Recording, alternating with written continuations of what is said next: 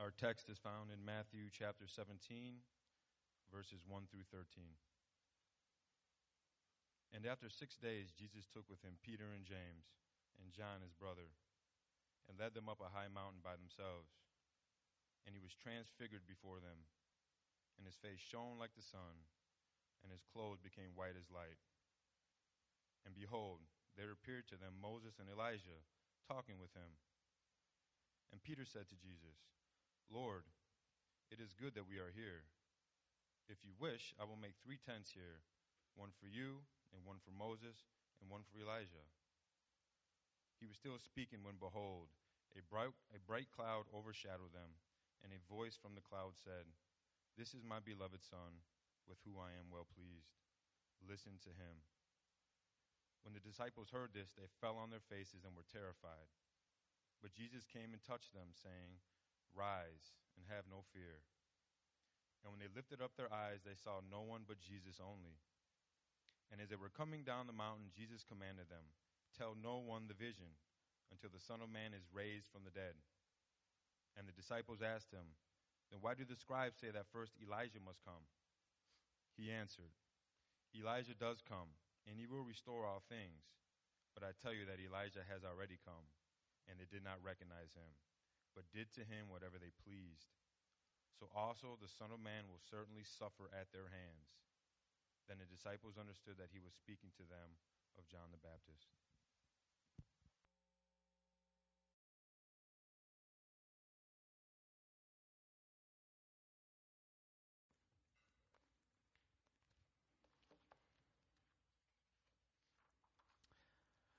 We've been on this incredible journey through the book of Matthew, and it reaches this profound turning point in chapter 16, where Jesus asks the disciples, Who do people say that I am? And the rumors and all the buzz finally come to a head. Some say Elijah, Jeremiah, or one of the prophets. And Jesus doubles down. But who do you say that I am? And Peter under the inspiration of the Holy Spirit, you are the Christ, the Son of the living God. And we can picture the hallelujah chorus going off if this was an episode on TV, right? This is the moment. Everything has come to a head. It has been revealed. And then Jesus begins to teach that the Christ must suffer and die. And Peter says this does not compute. This is not the way it shall be. Literally, I rebuke you. May it never be the case. And Jesus' harsh response, get behind me, Satan. You have in mind not the things of men. You have not in mind the things of God, but in fact you have in mind the things of men. And the incredible call of discipleship follows to pick up your cross and follow after me. This moment brings so many swirling emotions. The disciples think they finally arrived. They think the moment of triumph is finally here, only to have everything capsized. That all of their expectations are not quite the way they're picturing it. And we can only begin to imagine the flurry of the emotions the disciples have. And into this, Jesus adds this wonderful, really difficult to understand promise at the end of chapter 16. He says, Truly I say to you, there are some standing here who will not taste death until they see the Son of Man coming in his kingdom. And we can only imagine the confusion and the emotional swing the disciples are experiencing. On the one hand, we put ourselves in their shoes, and what do we recognize? Everything they have ever hoped or dreamed for has just been told to them is going to happen. The Messiah, the long awaited anointed one, is here, and you're going to get to see it. But on the other hand, Jesus keeps talking about suffering and dying. And there is just this incredible tension, and we can just feel the disheartening confusion in the mind of the disciples. And it's into this moment that we come to this incredible passage of Scripture in chapter 17, where Jesus is transfigured, where his glory is revealed, where they catch a glimpse of who Jesus actually is and what he is worthy of.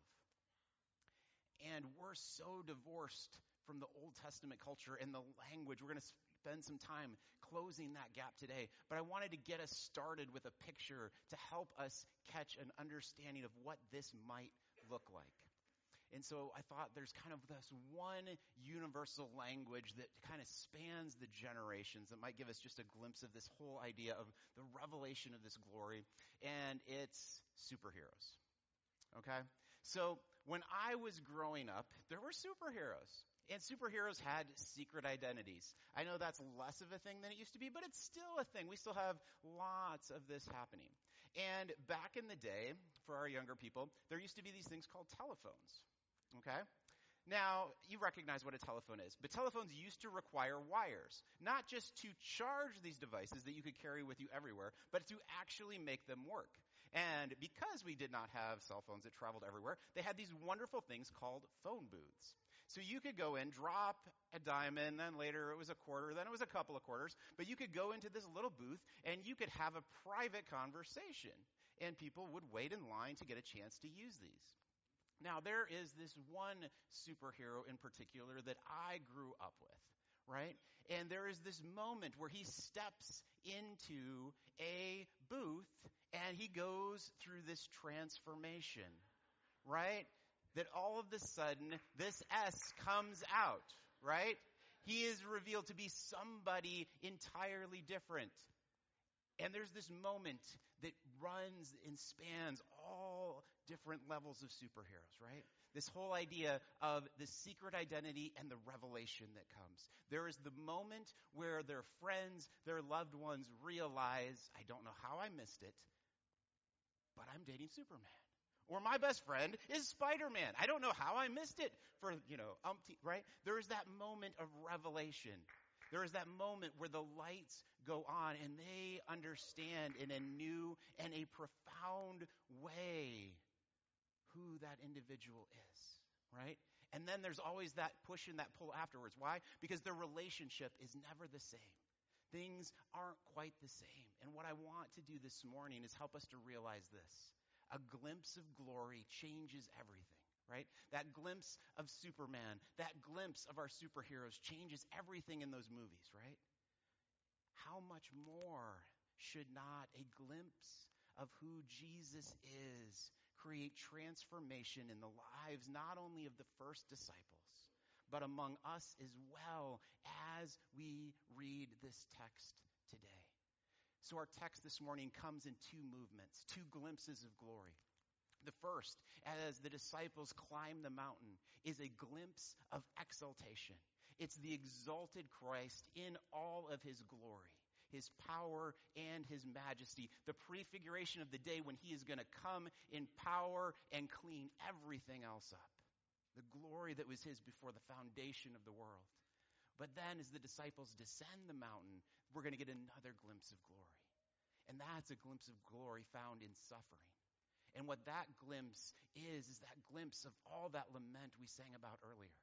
It's the ability to transform suffering through glory because suffering is not the end of the story. Glory is the end of the story. But we can't get to glory unless we go through the suffering. There is no glorious resurrection and ascension without the cross and the grave. So we're going to dig into this first glimpse that we're going to unpack in the first eight verses the glimpse of exaltation. Verse 1 After six days, Jesus took with him Peter and James and John, his brother, and led them up a high mountain by themselves. Right? We get six days, three men, and a high mountain. That's a great setting, right? You could almost make a sitcom out of that, right?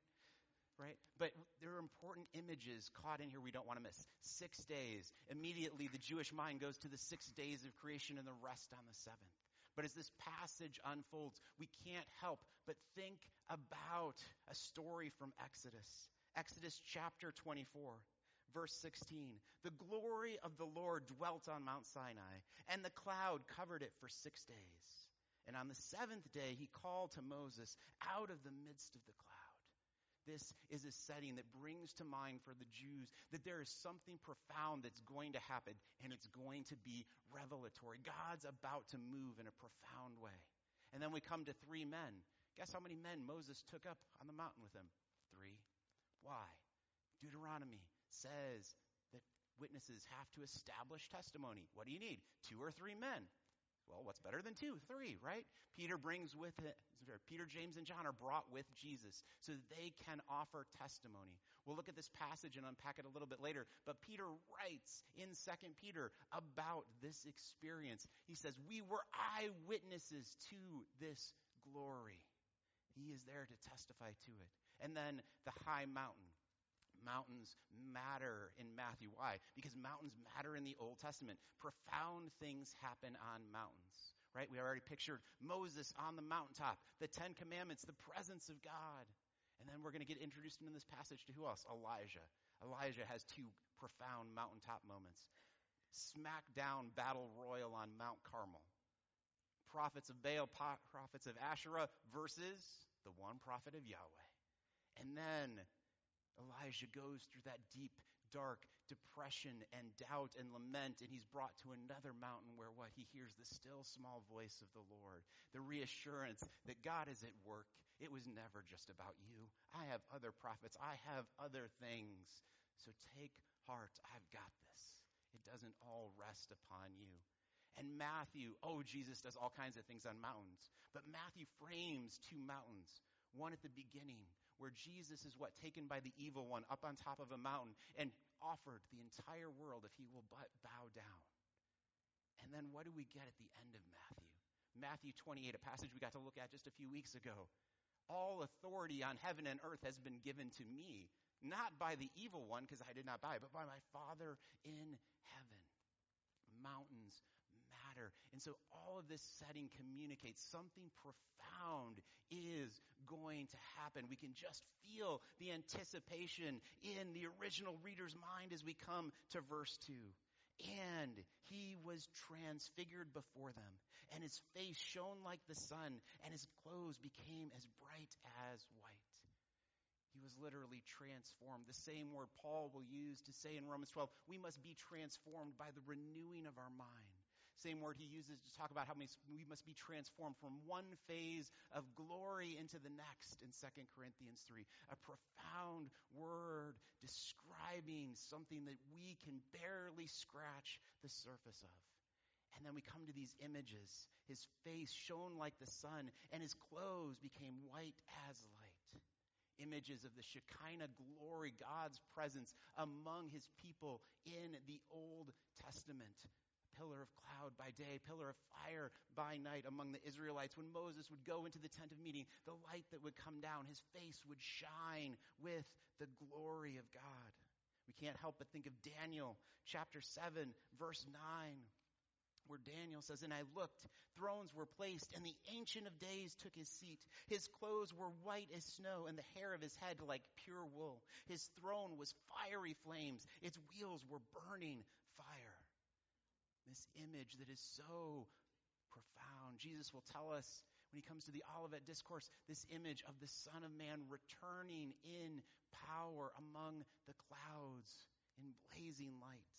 We could flip over to Revelation chapter 1, where John has the vision of the glorified risen Christ, and he is surrounded in light and white garments and eyes that are blazing.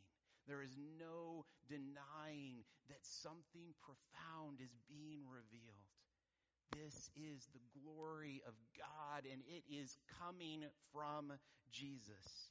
And if we missed it, God is going to make sure we don't. Verse 3. And behold, there appeared to them Moses and Elijah talking with him. Right?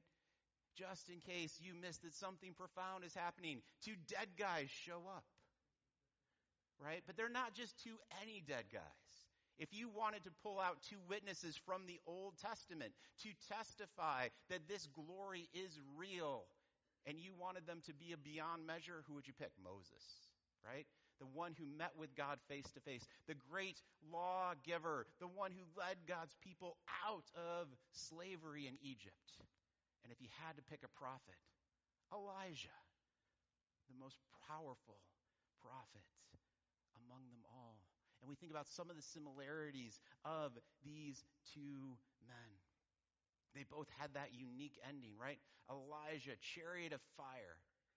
And then we could go flip over, if we wanted to take some time this morning into a rabbit hole, we could go re- read Jude 9. And there's that whole weird thing about the battle for Moses' body. And we don't have to spend time, you know, thinking about all the things it could mean.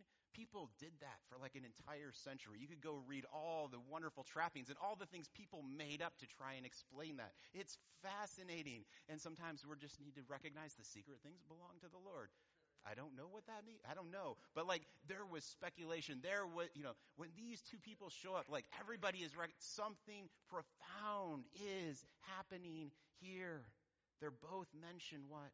At the end of the Old Testament, Malachi chapter 4, the closing verses of the Old Testament before God and his prophets go silent for over 400 years. Verses 4, 4 to 6. Remember the law of my servant Moses, the statutes and rules that I commanded him at Horeb for all Israel. The last words of God. Remember the words of Moses. Remember the law Verse 5 And behold, I will send you Elijah the prophet before the great and awesome day of the Lord comes. And he will turn the hearts of fathers to their children, and the hearts of children to their fathers, lest I come and strike the land with a decree of utter destruction. Something profound is happening. We can even recognize how do people refer to the Old Testament as the law and the prophets. If you were going to pick one to represent each, it's the books of Moses. And who's the prophet who stands above all? Without argument in the first century, it would be Elijah. This would be who everybody would point to. This is a testimony. What does Jesus tell us? I have not come to abolish the law, but to fulfill it. On the great road to Emmaus after the resurrection, what does Jesus do? He explains how the law and the prophets were what? All about him. And here we get the glimpse of that. Moses and Elijah are both here and they're testifying to that. And they're talking. Wouldn't it be great if we knew what they were talking about? There's some of those things where it's like, I'm so thankful we have more than one gospel. I love Luke because he, he's into details.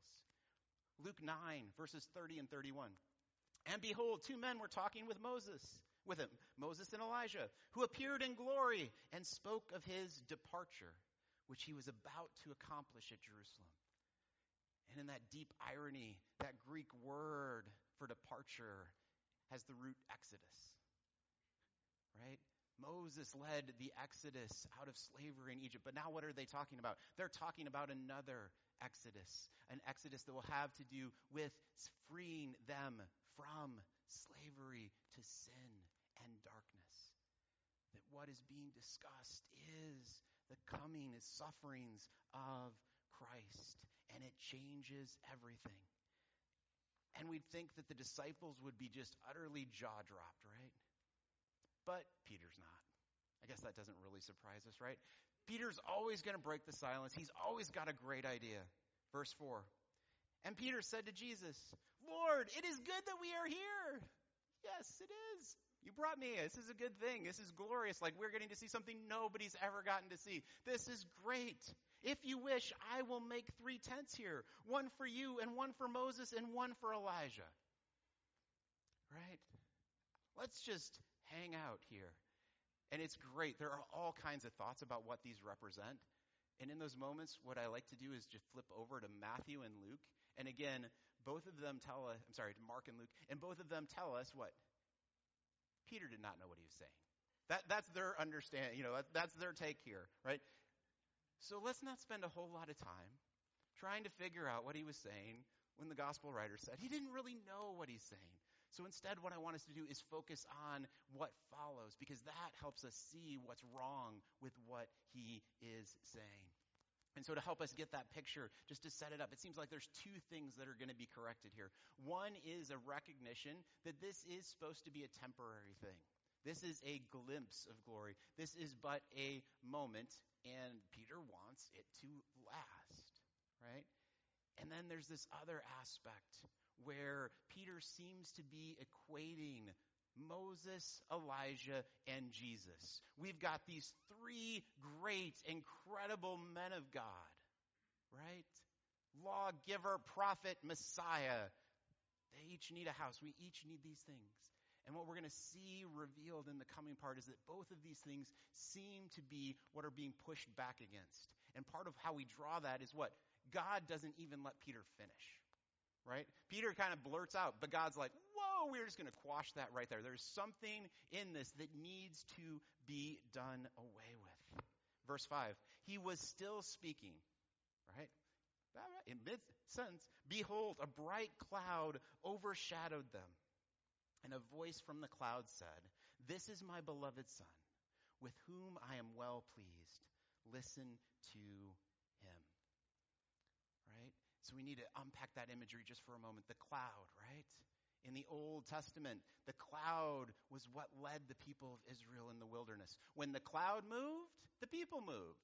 When the cloud stopped, it was time to break camp. Right? It was God's presence physically manifest for the people. And that word overshadows is the same word Luke uses to describe what happens to Mary in the conception of Jesus.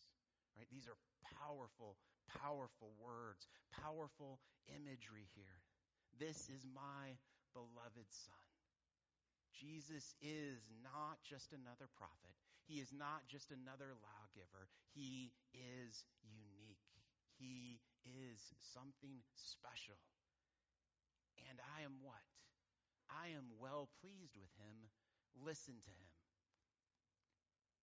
What is it that the disciples have been struggling with ever since they figure out who Jesus is?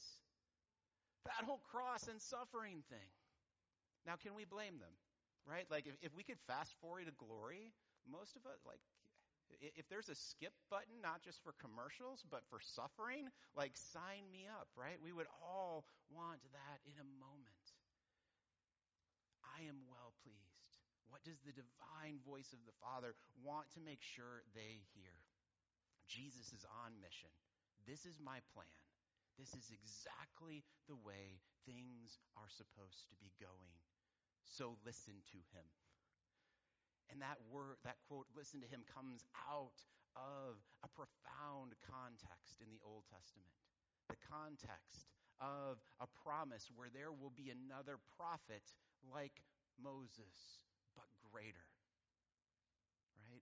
We see the profound fulfillment that Matthew is pointing his original audience, who are so steeped in the Old Testament scriptures, to understand that there is this one. He is unique above all, and this pathway is a pathway that has been designed, and it cannot be short circuited.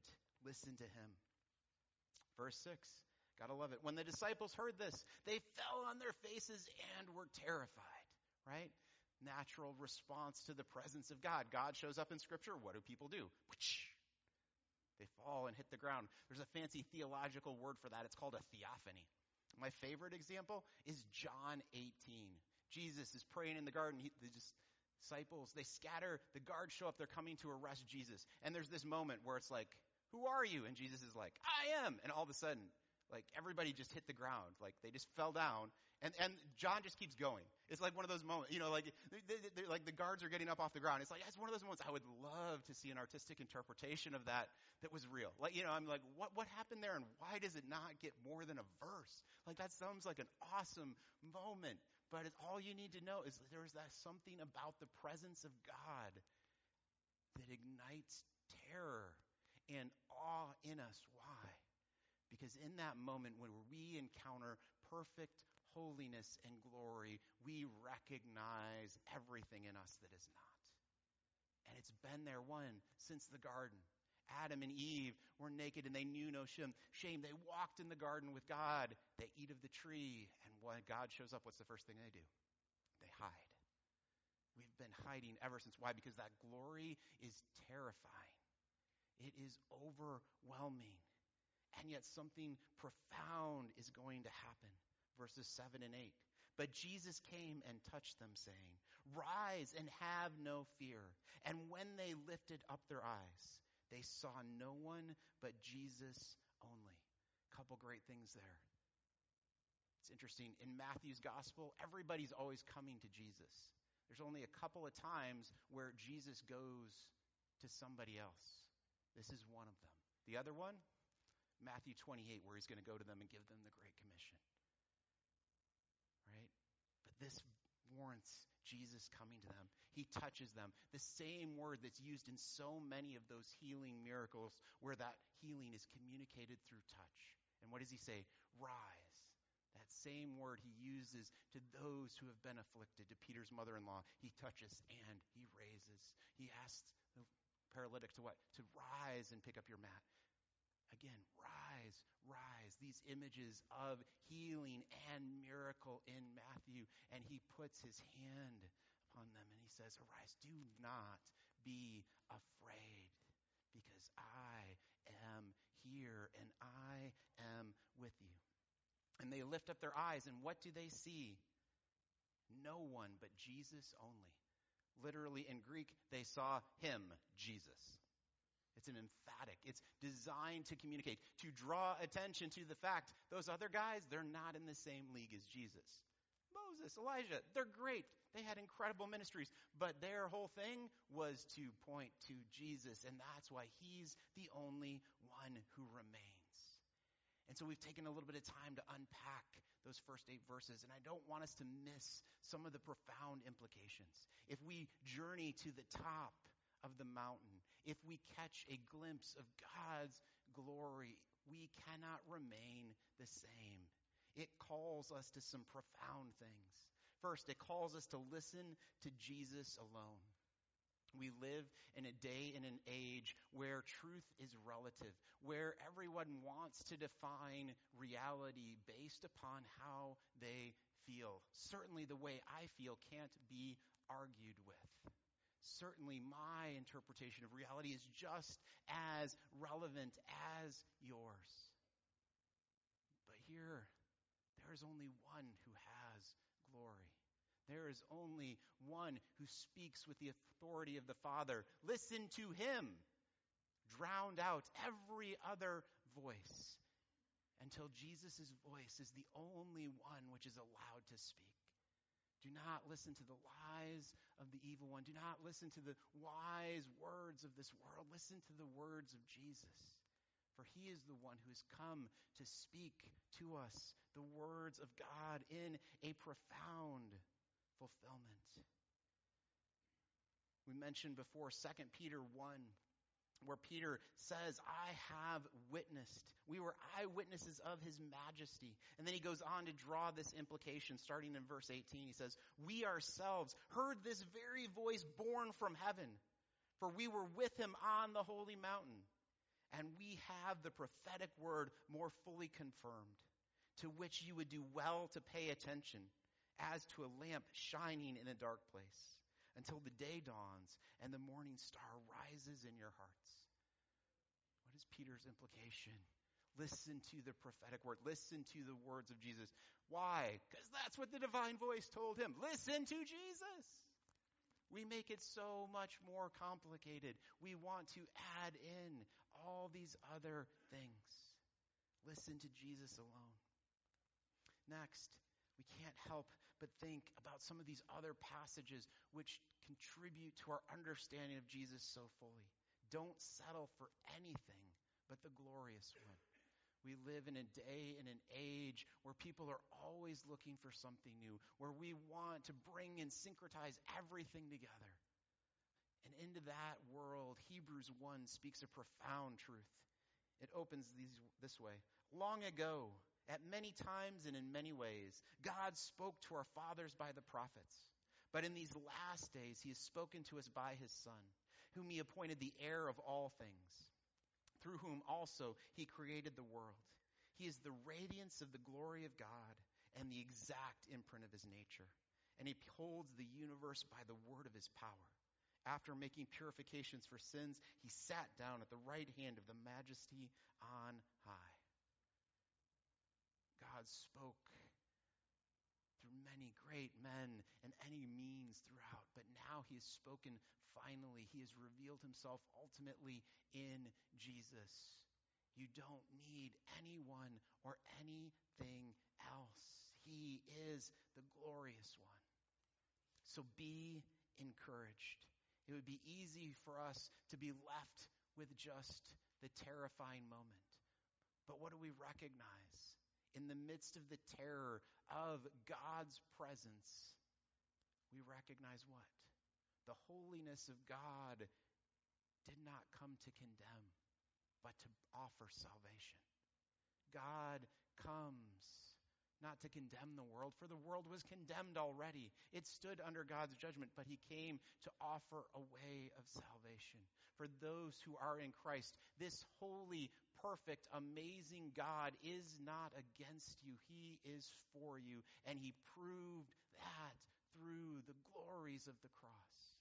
And that means that all of these incredible promises are fulfilled. If Jesus stands firm and is the fulfillment of the Old Testament, of all of Moses and all of the prophets, then all of his words stand true and can be counted of looking towards the future as well.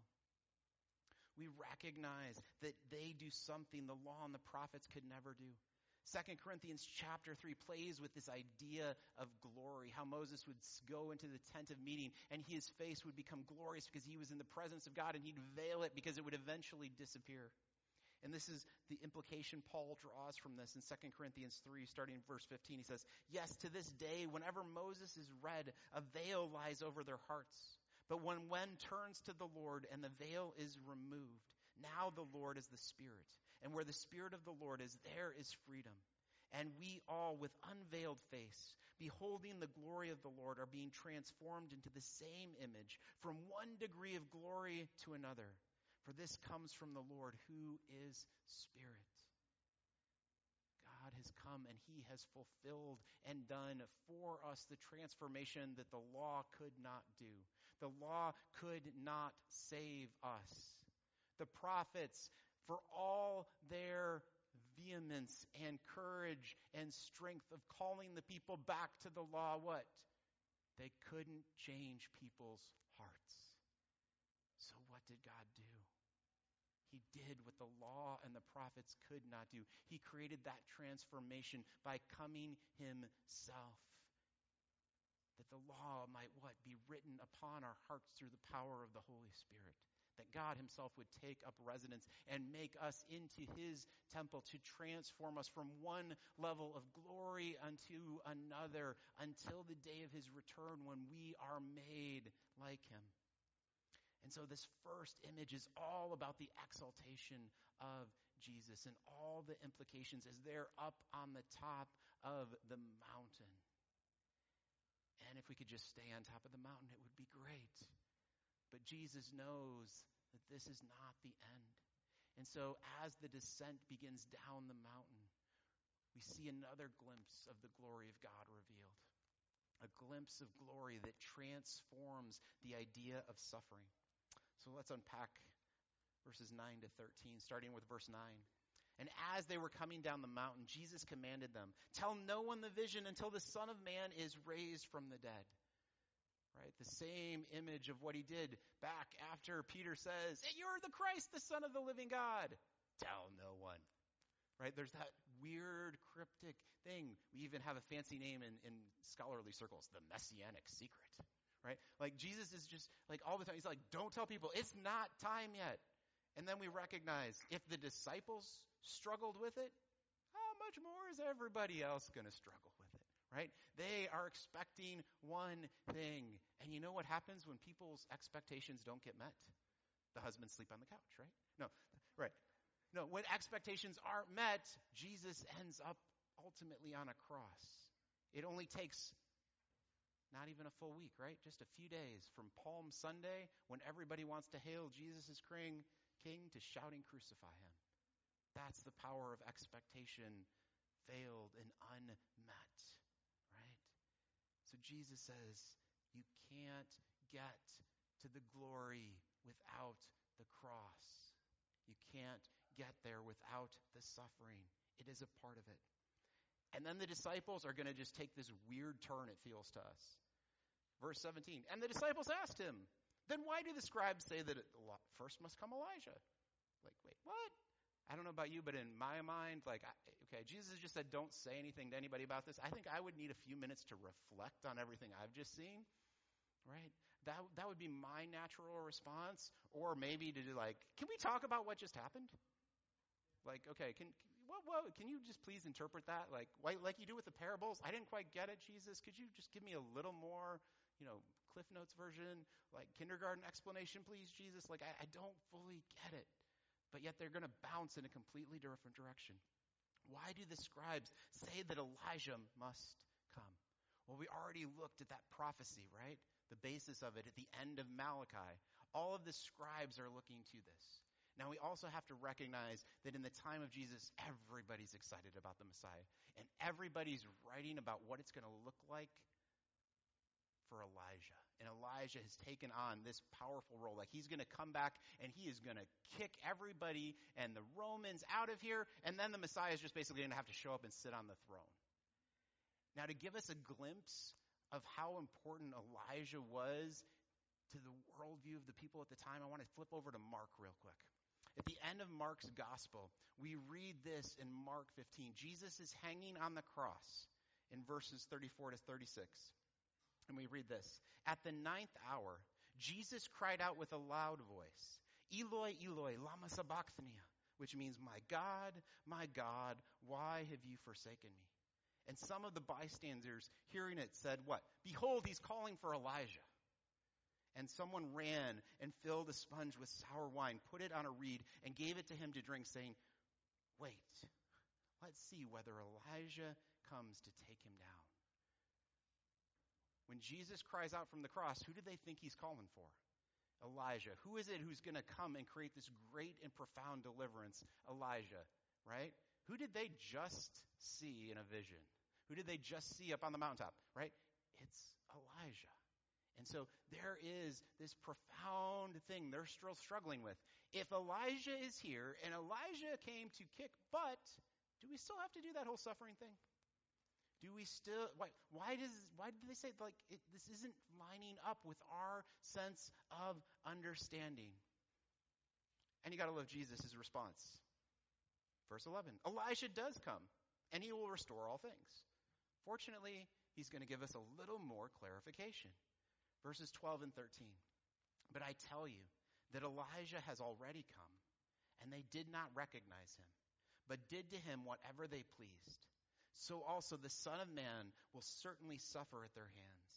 Then the disciples understood that he was speaking to them of John the Baptist. How could people not possibly recognize Elijah? Right? And that word there doesn't mean, oh, he changed his hair and they didn't recognize him. That word carries with it an active rejection. They did not want to see that he was the one who was the forerunner of the Messiah. That if John the Baptist was Elijah and he suffered, then certainly the Son of Man will have to suffer as well. Glory and suffering are inextricably linked in a way that challenges the disciples. And even though we're living on the other side of the cross, even though we're living on the other side of the resurrection, if we're honest, right? It's still a hard pill to swallow. That the pathway to glory is also the pathway of suffering. And so, wanting to just take a minute, what is that glimpse of glory? How can that transform our, under, our understanding and idea of suffering? I want to just give us a few thoughts. First, the New Testament affirms that what? We share in Christ's glory. How? Through suffering. Romans 8, 16 and 17 puts it this way. The Spirit Himself bears witness with our spirit that we are children of God. And if we are children, then heirs, heirs of God and fellow heirs with Christ. Like if we just stopped there, whoo, that's some sweet stuff. Uh, that's coffee cup kind of t-shirt kind of verse, right? I'm a co-heir with Christ. This is wonderful. This is awesome. I'm a child of God. Provided we suffer with him in order that we may also be glorified with him. That there is an inexplicable link between glory and suffering, and that when we share in suffering with Christ, we share in his glory. Another glimpse from Peter, this time from 1 Peter chapter 4, verses 12 and 13. He puts it this way Beloved, do not be surprised at the fiery trial when it comes upon you to test you, as though something strange were happening to you. Man, there's some verses in the Bible, and it's like, oh, I don't know that I really like that one. Verse 13, but rejoice insofar as you share Christ's sufferings, that you may also rejoice and be glad when his glory is revealed.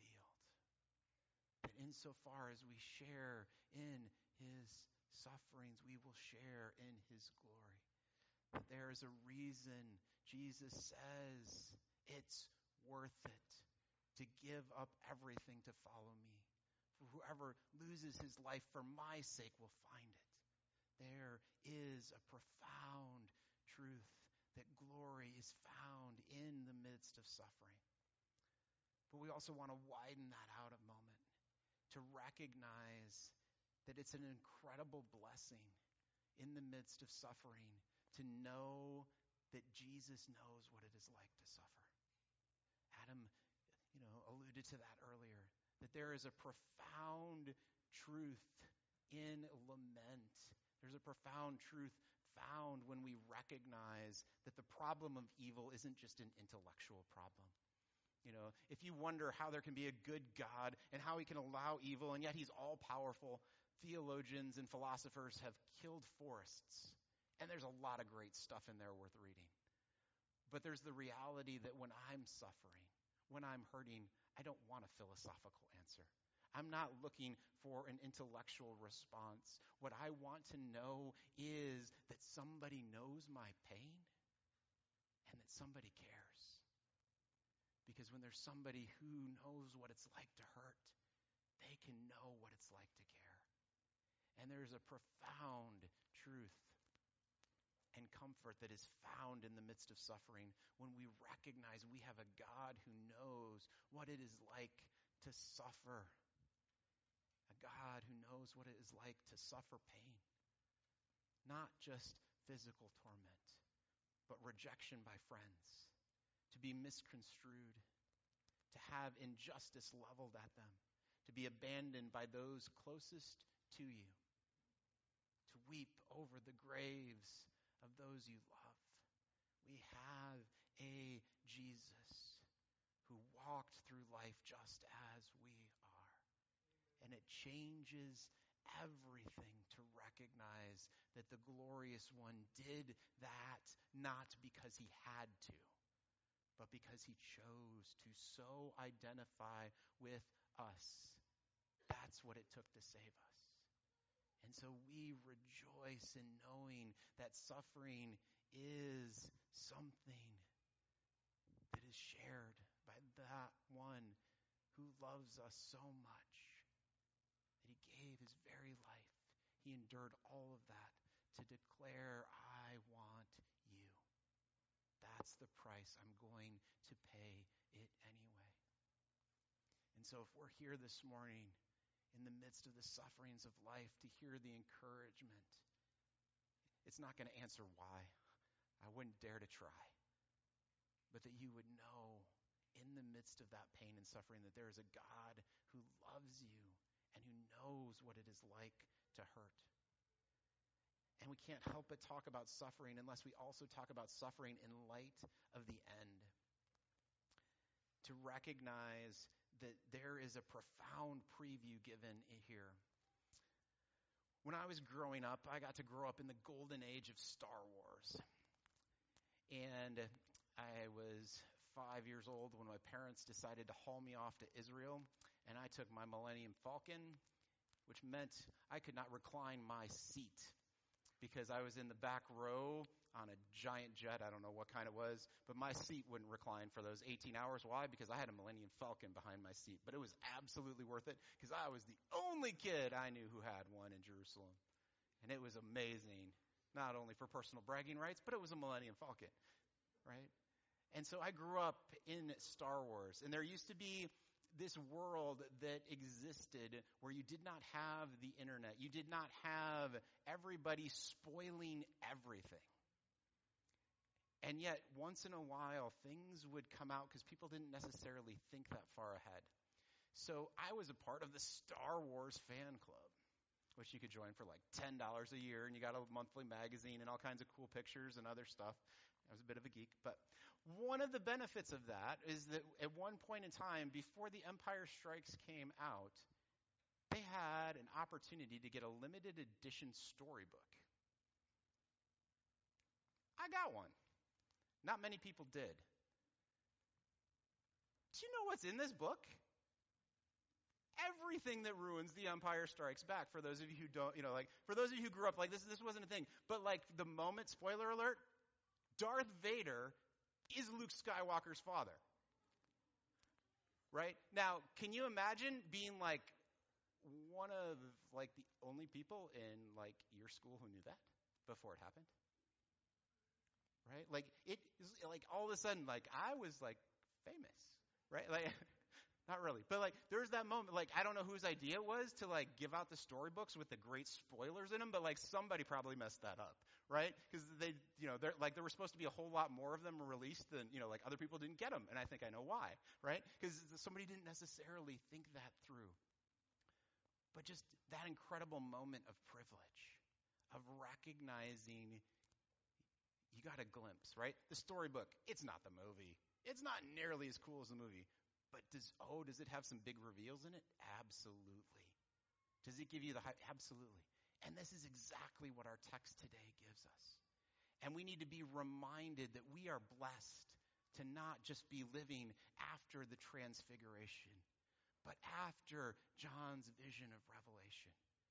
Because what is it that ultimately transforms suffering? It is glory and it is the promises of Jesus. Because we need to recognize what? As we form our theology of suffering, as we recognize how a glimpse of glory can transform our suffering, we recognize that we suffer in light of the end of the book. We suffer in light of Revelation 21, verses 3 to 4. And I heard a loud voice from the throne saying, Behold, the dwelling place of God is with man.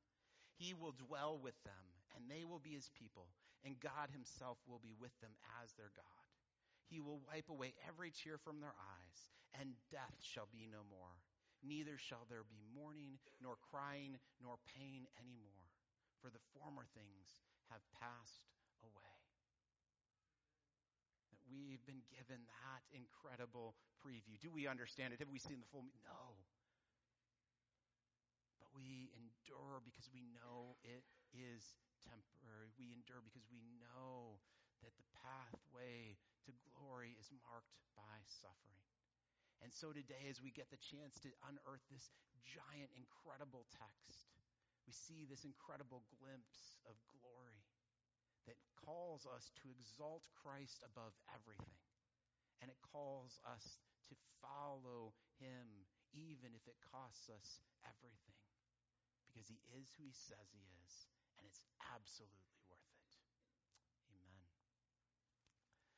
We now have an opportunity to celebrate that glory and